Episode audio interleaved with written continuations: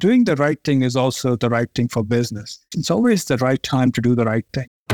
This is the podcast where we go around the globe to interview marketing leaders from the world's biggest brands, fastest growing companies, and most disruptive startups. Great ideas packaged a certain way want to spread. They want to be told to someone else. Be simple, surprising, and significant. Key to unlocking viral creativity is to make it rapidly scalable. This is Top CMO with me, Ben Kaplan. Today, I'm speaking with Raj Vavilala, Chief Marketing, Sales, and Product Officer at GEHA, also known as the Government Employees Health Association. Thank you for considering GEHA medical plans. A nonprofit association providing medical and dental plans to federal employees and retirees and their families. Raj's track record speaks for itself, from leading Health IQ to become a top 10 Medicare agency to spearheading effective marketing strategies at Guidewell and New York Life Insurance Company. But what are the unique challenges of marketing as a nonprofit organization? What strategies does GEHA employ to educate customers about their benefits? And how important is honest marketing in shaping the trust between GEHA and its members? Let's find out with Raj Vavilala. Raj, you have a long background in the industry. Some of that's been on the for profit basis, some of this is now on the nonprofit basis. You're one of the largest health and dental benefit providers for federal employees and their families. So, first of all, how is it different when you think like a nonprofit, when you are a mission driven marketer? How does that change your day to day? Thank you for having me, Ben. Uh, it's a great question to start with. For us, what's mostly important is to make sure that the members are educated around the benefits that they have access to. Uh, so we spend a lot of time talking through various benefits. How does it affect their health? Where are they in their health status? What does their individual journey look like? What does their family journey look like? So being a mission-driven marketer is really important for us to make sure that our members continue on their journey of health and wellness. So we focus a lot of our energy in education. We focus a lot of energy in informing members, even post sale, about how to use the benefits, how to maximize the coverage that they have. That it would be the largest difference from a commercial business, wherein we are more focused around the member health and then how it helps us grow the business comes secondarily. For people who don't know how this type of business or industry works in relation to the federal government, as I understand it, if you're a federal employee, there's a number of options of providers you can choose from that are all managed by the Office of Personnel Management or OPM. They're your client. And there's a certain type of open enrollment period, like you would find in for profit healthcare as well, but it's kind of the open season. So that's the point of where people can choose, people can change. But so some of what you have to do is just educate people on how to use their benefits, correct? And some of it is that in that open season, that's the point where you have to differentiate a bit more and say, you know, pick us from this maybe handful of choices you might have. Yeah, that is accurate. So OPM is a tremendous partner, and we work with them right from plan design and onwards to the various agencies on how do we show up in their offices to talk to their members about these benefits.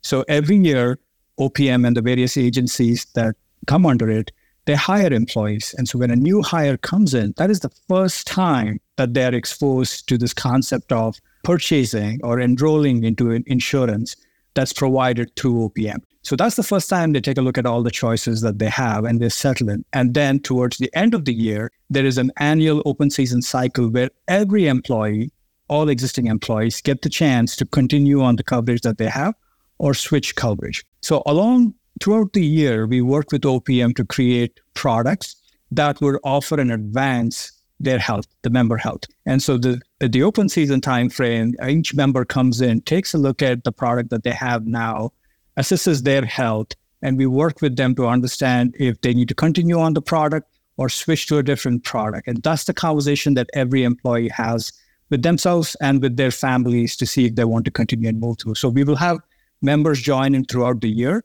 but towards the end of the year, there is a big rush because everybody gets their chance. It's very similar to commercial insurance that you or I might have from our companies that you get a chance towards the end of the year to switch if you're an existing employee. For anyone listening who's a CMO who might have this type of, you know, be in an industry that has this enrollment period, or they might just be a, CMO that has a seasonal push, like end of year, where a lot of people have like holiday marketing. is where a lot of purchases come from. So, how long is that? Is that like a three month period? Is that October, November, December, or is it something different? Four to five weeks. So, uh, pretty much every healthcare CMO who has who's listening to this, uh, it is very similar to Medicare. It's very similar to ACA. It's very similar to group insurance. But unlike those businesses, it's a very compressed time frame uh, with the federal uh, employee base, and there is not a lot of open market uh, competition, if you will, like those businesses. Meaning, you don't need to show up in a Google search for someone looking for. I'm a federal employee. Who do I pick? Correct. Because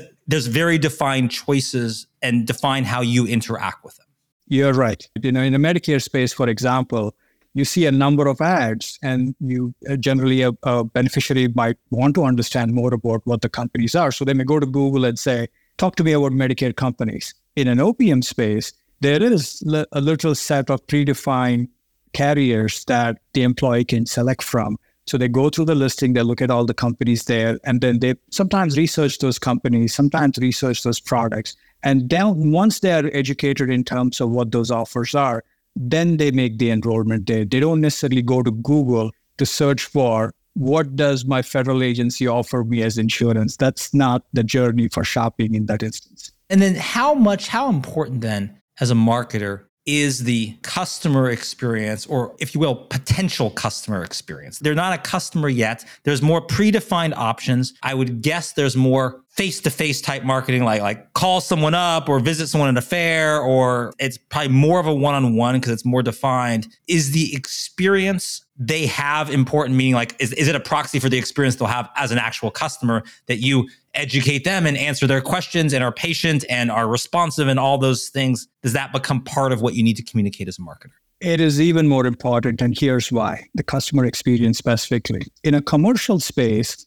when you experience a product and you have certain baseline understanding of what the experience looks like, you know what to look for or look against when you go search in Google, for example.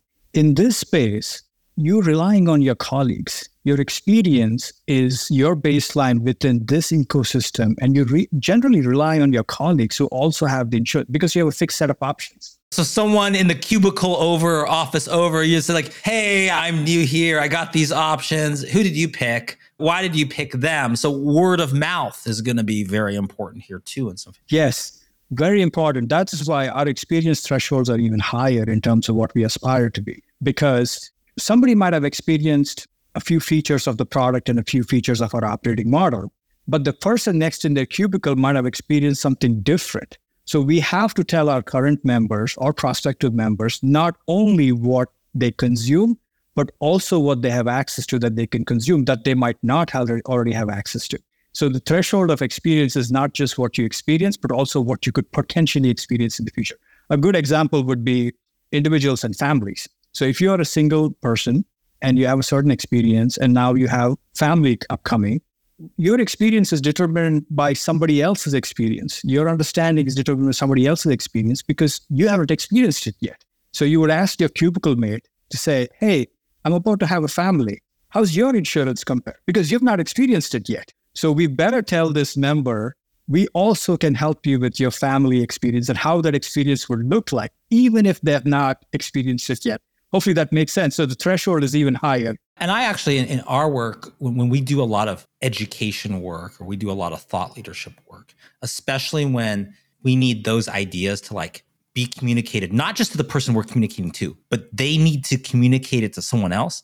We have this, when you say higher threshold, it, it resonates with me because we have this, this vision of that where we say like the goal, if we're communicating something or we're communicating something for our clients, is not just that, you know, we communicate something that sounds good. I mean, we want to sound good it's not just we communicate something that sounds good and you, the audience, understands it, although we want you to understand it. The goal is that we communicate something so well that you understand it and can communicate it to someone else almost as good as we could do on our own. And that's a pretty high bar that your message is so strong and so sticky and so simple, in our words, simple, surprising, and significant that it can be passed along like a photocopy that hopefully doesn't denigrate in quality with each copy as its message. It holds it's pristine message quality. That's a high bar. And if you want your the guy in the cubicle or the woman in the cubicle next door telling their person and they have a family and you don't, you need that. You need that. That's a high bar.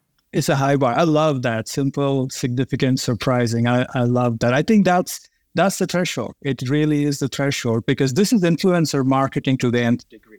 Because this is a fixed set of audiences. If just imagine a new employee joining a company. They come in, they get into their cubicle, they're just trying to figure out their job. And along the way, they get this email that says, you have, you know, X number of days to finish your enrollment.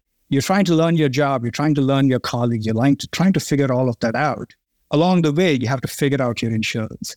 And that is where it's really important to be simple. It is really important to, I love the significant word, it's really important to explain that you are their partner and you're going to help them navigate through because life changes you 10 years ago is different than you now. And I know that. And I, I consider, you know, I, have written a number of books about personal finance. I know a lot about the topic, but even for myself, I have a, a two year old and one year old. Once we had kids, some things that surprised me that I never thought about was, you know, my wife went into the hospital, went into labor. She's the superstar. I, I'm the supporter there. And, you know, we have pretty good insurance. We had maxed out all our deductibles. And then suddenly we had a child born and there's a new deductible for the child that we didn't know was coming. So suddenly there were all these, ex- we thought, oh, we've maxed out the deductible, we're fine. And suddenly there's a new deductible because, like, oh, there's a new life form here after the actual labor. They're separate. And so that surprised us. And I thought I was a pretty knowledgeable person. So it can be confusing, and particularly when new family and other things occur. New families moving, and typically, you know, our health issues. And part of part of what makes our product and part of why I enjoy what I do is we help people in their greatest moment of need, right? I mean, nobody's looking to consume health insurance because they wanted to consume it. They, they have a need. Either they're preventing something or they're attacking something. They're dealing with the situation. And it makes that navigation all the more important to explain to someone how to get the best of their health benefits. And that's that drives our company to make sure that our members are well taken care of. For other people listening and trying to understand how you work and how you think and what they can learn from it. What are your key channels?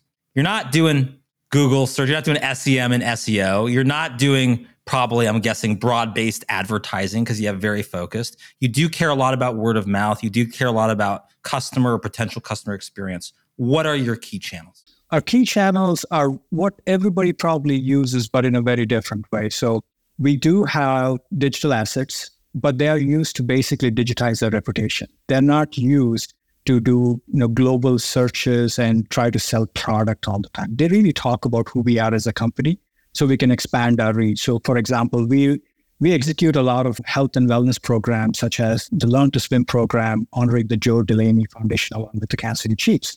And so we use digital channels to talk about that program and we advance it. That's a way for us to advance the reach and influence we have on the company. Along the way, people will look at that program and they'll get a sense of who we are as a company and the value system we hold. Is that the differentiating point? I mean, are the products, because obviously these are government programs, they probably have to have certain guidelines, they probably have to be standardized. Do they become the products are very similar in some way commoditized? So you have to differentiate on like who we are as a company, our values, or something that makes you feel good about who you're getting healthcare insurance provided by? Is that the differentiation? It's one of the elements. It's a, it's a great question. It's one of the elements, but overall, being a nonprofit, it allows us to have other assets that we can use to deploy into market. So what, what I believe and our company believes is product is what somebody consumes throughout the usage of this insurance plan. So it's not just that they bought some benefits and a price associated with it. It's also the network that they access. It's also the call center that they call in to get their answer. It's the app that they use to get their services. So we plan on differentiating on the package because we really believe in the package being strong. And that's where seamless experiences, where you're using a phone center or an app, whether it's timely information. If somebody, you know, I'll, I'll give an example. If somebody's searching for an insurance company, generally they're trying to search for their phone number. They're trying to find what the phone number is the logical assumption is that this person's trying to call. There's nothing preventing us from sending a text message that says, Hey, do you want us to call you? And we get out the right time to call. So it's a simple tweak on experience that comes through the whole package that helps us advance our value proposition around simplicity of usage of the product. because ultimately we want to make it like really simple to use, really clear to use. So people are not worried about figuring out how the system works. They can worry about the problem that they are dealing with, and the system can help them, and we can help them navigate the system. Is that why it sounds like, in terms of organization, I mean, your title, you're a CMO, you're a chief marketing officer, but you also have chief sales officer, chief product officer as part of your title. Was that deliberate? Is that how historically it's been as the company? Is that because of how we market and sell and product and they're all interrelated and we're just going to put it in a title so it has to be interrelated and work together and be integrated? Is that historically how it is? Is that how other people do it or is that unique here? Uh, I think there is an element of uniqueness, and the element of uniqueness really is the the leadership team that I'm a part of uh, along working with our CEO, Art Nizza, and the board of directors, we are very collaborative. And that's the culture we have in the company of being very, very hyper collaborative. And sales and marketing were together as, of, as departments before. When I joined, uh, we added product to the mix because we really believe in product being the enabler for growth. And so that's how all those came together. I'm also accountable for experience. And so we make sure that not only do we create products that add value, but they are consumed the right way and we measure those. So it's a unique element of GEHA, but it's also because of how the leadership team actually works and collaboration being placed at a premium in our company. In our professional journey, we often discover that no achievement is a solo act. We're more like Destiny's Child rather than Beyonce. It's a symphony of efforts harmonized by teamwork and a shared vision. In the realm of marketing, the spirit of collaboration becomes vital, acting as the creative crucible where groundbreaking ideas take shape. However, hyper collaboration transcends the conventional bounds of teamwork. It's about cultivating a culture where openness reigns, where each participant feels valued, and every idea, no matter how out of the box, is given due consideration. It's about trust, inclusivity, and the belief that we is greater than me that our collective wisdom is far greater than the sum of individual insights. What's something different in the way that you work that you don't think is common?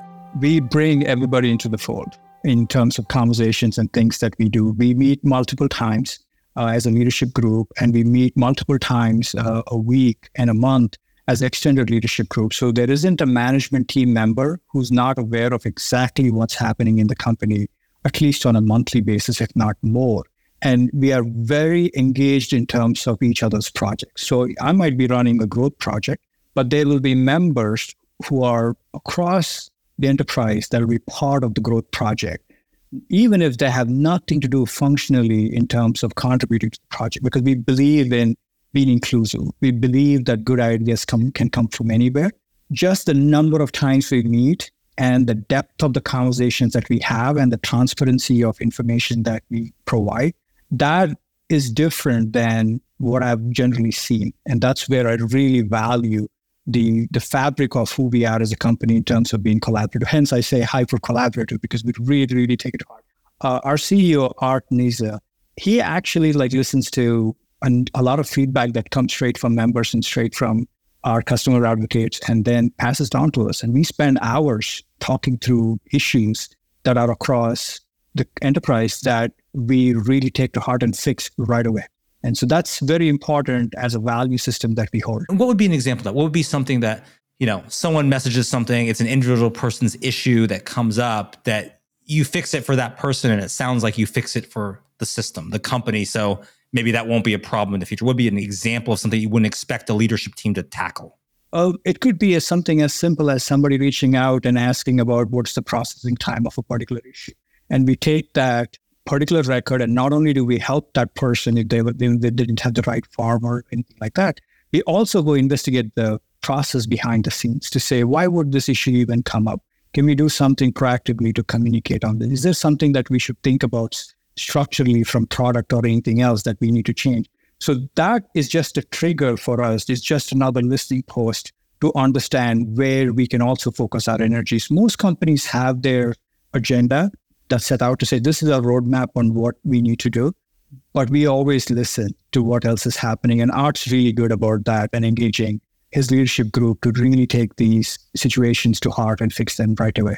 what kind of metrics are you using for this? Like, what are the ones that matter? You don't have as much of the broad funnel, but you do have obviously open season, open enrollment. You, even that's the kind of bottom line metric. But what else are you doing to track this and sort of, you know, are there elements that are unique to being a mission driven marketing organization, things that you track that maybe you didn't track at your other past for profit places you've been a leader at? Great question. We track individual things like enrollment and leads and so on and so forth that everybody does. We track impressions, we track clicks, we track all of that. But what we also track is events and impact in the community. Like how many kids did we help learn how to swim? How many kids did we help by associating a big brother or big sister with them? How many community leaders did we honor for the contributions that they have made? How many scholars did we fund to get education and be future doctors and medical professionals. So we track all of those things. These are all like kind of CSR, corporate social responsibility type programs that are part of your footprint and how you market that you talked about, like reveal kind of the values of the company, who the company is, which are part of that decision. These are all programs that, that fall under there. They are. And that's why they're part of my accountability because we believe they go together. It isn't separated out that this this is our value proposition to the community that we live in and work in and that we want to advance. So we make conscious choices on those in terms of investing and funding, not just from a financial point of view, but the team and the resources that we put towards that to push those things forward. And how do you think if word of mouth is, is important, and it's especially important between colleagues or as we discussed the cubicle over, do you have any marketing programs that try to, to leverage that? You have like the sort of the quintessential back from the web 1.0 days was like it was the button like tell a friend right? Like tell a friend about this. Are you trying to empower people to somehow communicate to their colleagues or communicate elsewhere or help each other out, help them understand to sort of facilitate this positive word of mouth? There are regulations and rules in place in terms of what we could do uh, in terms of creating like customer advocates or member advocates. It's unlike a commercial business, you couldn't offer like a referral program. So we don't do that what we basically do is good work. And we say good work will carry the day. If you do good work, people will recognize good work and they will help their colleagues into the good work that we're doing. So we don't push active advocacy programs, uh, but we do make sure that we help the ones we help and that will carry into the future. And what's one thing that you wish you could do better or different? Where do you think if you have your wish or can kind of wave a magic wand, you know, three years from now, and you're doing something else for GEHA, what would you like to do that you can't do now or is not so easy to do now? Great question. What I would love to do is to expand our reach through various emerging channels to members who are probably not in the office anymore. There's a lot of members after post COVID who are no longer in the office and they use various media to get through. So they're still working for the federal government, but it's in a remote capacity. Correct. So so some of these these members don't have access to some of our programs. And so when we run a health fair, for example, the, the ones in the office will get access to those services. The ones who are not in the office won't get access to those services. So one of if I had a magic wand, I would figure out a way that everybody who deserves those services or would like to take part in the service, it could be as some, something as simple as the right way to eat, nutrition. And it could be something more complicated in terms of measuring their blood sugar or diabetes to see if they need some help there how can everybody get access to these programs? That's what I would figure out. Obviously, technology has a play into it, and obviously, people have a play into it. And how do we scale those assets to reach the, majority of people who may not be coming to an office anymore? Companies that truly flourish are those that understand their power to shape the world around them. Yes, we want to grow our business, but can we also grow our community? It's a mindset a commitment to making a positive difference in everything that a company touches. Companies that understand this have staying power, and they have the community goodwill built up to weather any unexpected adversity that may be on the horizon, too. Doing the right thing is also the right thing for business. I've, I've heard it a couple times on, on your show too. Other CMOs have said it. It's, it's always the right time to do the right thing and doing the right things is also good for business as the right thing. So that's what I would I would encourage any for-profit marketers to think about is when you do good work in the community and you do good work with your members and the communities that you serve and you really have a service-oriented attitude, the math will pencil out if you continue doing it. If you don't continue doing it, then it doesn't. Like you cannot look at something around corporate social responsibility as a transactional item. You have to continue to invest in your community. You have to continue to invest in your brand that way. And the math around growth will pencil out on its own. I've just had good fortune working for two large companies before who shared the same value system. And so they wouldn't be surprised by it. But maybe some other companies who probably don't look at it as a long term investment, they might want to think about it. We've been around for 85 plus years. And the essence of why we've been around is we've been a great company taking care of our members. I think sometimes one of the things people miss a little bit about aligning either it's doing good work, delivering true value to your customer, or all of these things is that not only does it make sense in a long term perspective, but it kind of future proofs your business and your marketing from a lot of changes that happen in the short term. And I'll give you an example. For those who, who are marketing by Google search, there was a time when people would game Google search, right? It was like, okay, how can I trick Google into thinking I'm really important? People would stuff like tons of keywords on a page, make it be like, a lot of keywords, or people would try to put things in image tags that reference things, even though the image wasn't about it, that point to it. It worked at the beginning. So those were kind of short term thinkers. They weren't adding value to the end person searching, and they could get away with it for a time. But Google became more sophisticated. The algorithms became more sophisticated. Google started looking at things at like, you know, time on page. Are people just looking at your site for a little bit and leaving or staying on because they're really engaged? They're really learning something. So if you were someone, there was two ways to win. You could either be like, I'm going to trick Google into thinking this, or I'm going to deliver really good content and value for that person looking at it, so much so that they're going to stay. And you could win either way. If you pick door A, eventually Google would have figured you out and you wouldn't have future proof your business and you might have won for a bit, but you then would have lost.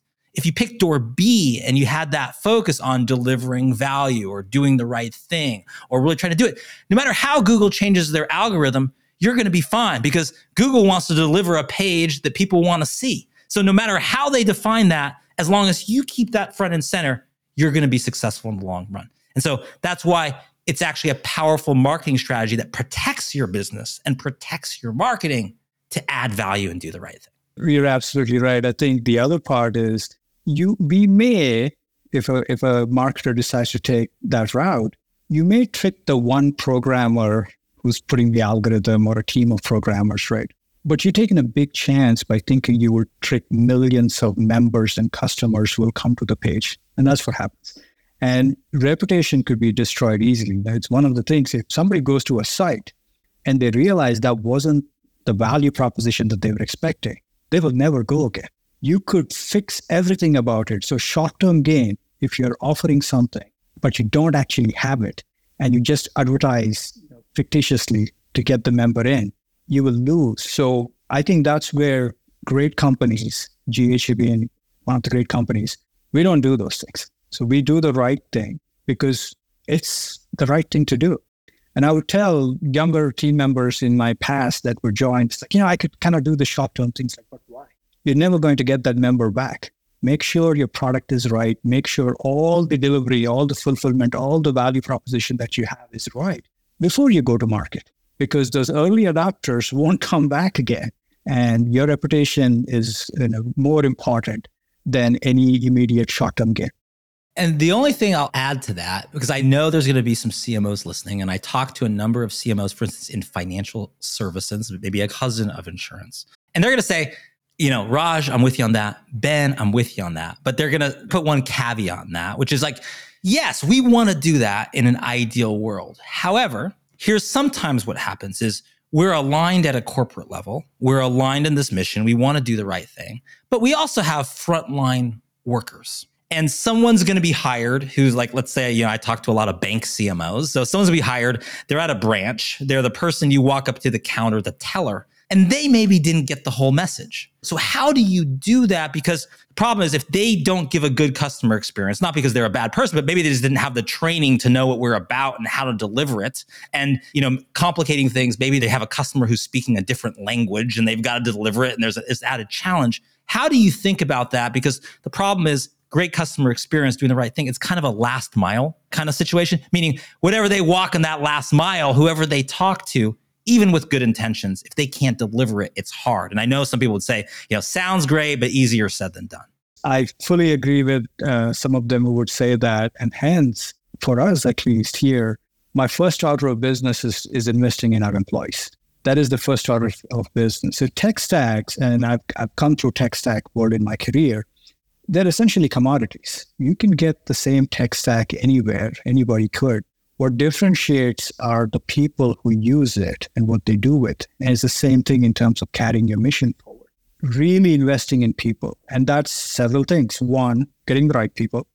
Two, giving them the, the training that they need and the expectation setting. And most importantly, and this is where some of those CMOs might not have uh, the opportunity, is giving the resources time on task giving employees time on task so they can practice, test slowly, and not have to run before they're ready is really important for me personally in, in my journey is let's make sure that when they take the field that they are going to be successful. If it means we have to delay them taking the field it's okay because we care for the long run. And those are options and choices that not every company can make. And so i fully recognize some of the challenges that some may have but to me, it's such a critical part of what you set up as expectation. Because once you deviate from the expectation, once you deviate from the standard and you change the standard, it's really hard to put the genie back in the bottle. And now you have to make a lot more exceptions, and a lot more choices. And it's a tough challenge. I fully agree with my fellow CMOs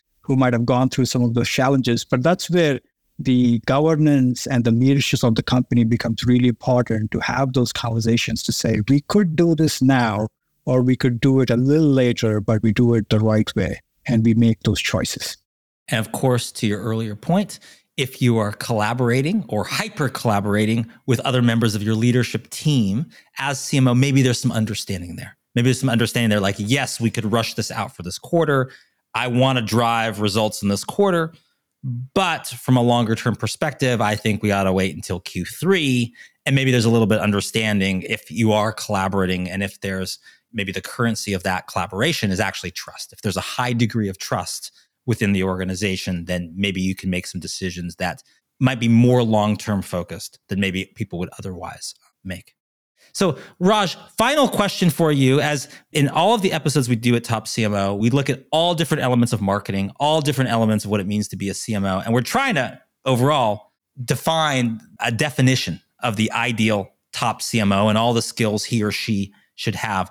What is one skill set that you utilize as a CMO that is maybe different or surprising or something that isn't normally like in the job description, but you think it's important to success in the role? That's final question. I'll give you the final word.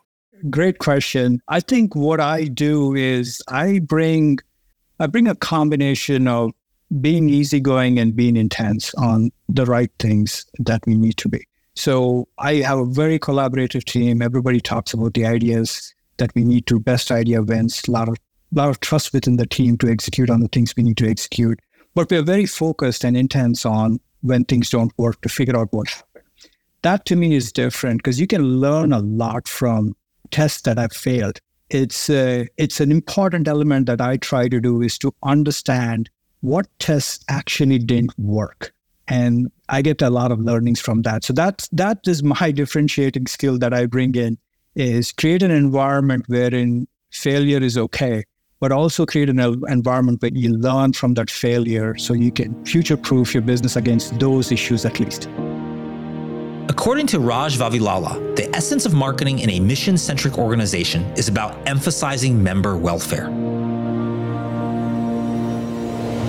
Word of mouth becomes your most important channel of marketing, and customer experience, including how an existing customer experiences your marketing, plays a critical role in shaping trust. Raj emphasizes the significance of being truthful, cautioning that short lived gains from deceptive tactics could lead to longer term damage. Put another way, the heart of effective marketing lies in authentic connection valuable education of our audience, and making sure that our walk matches our talk. For Top CMO, I'm Ben Kaplan.